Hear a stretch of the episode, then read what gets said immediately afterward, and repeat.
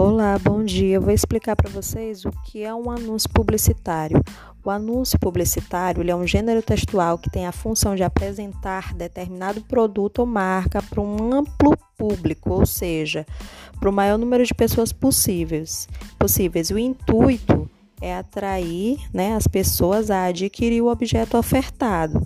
Por ser um texto curto, mas com presença de caráter argumentativo, esse gênero amplia as possibilidades de expressão da língua e mescla o uso de linguagem verbal e não verbal.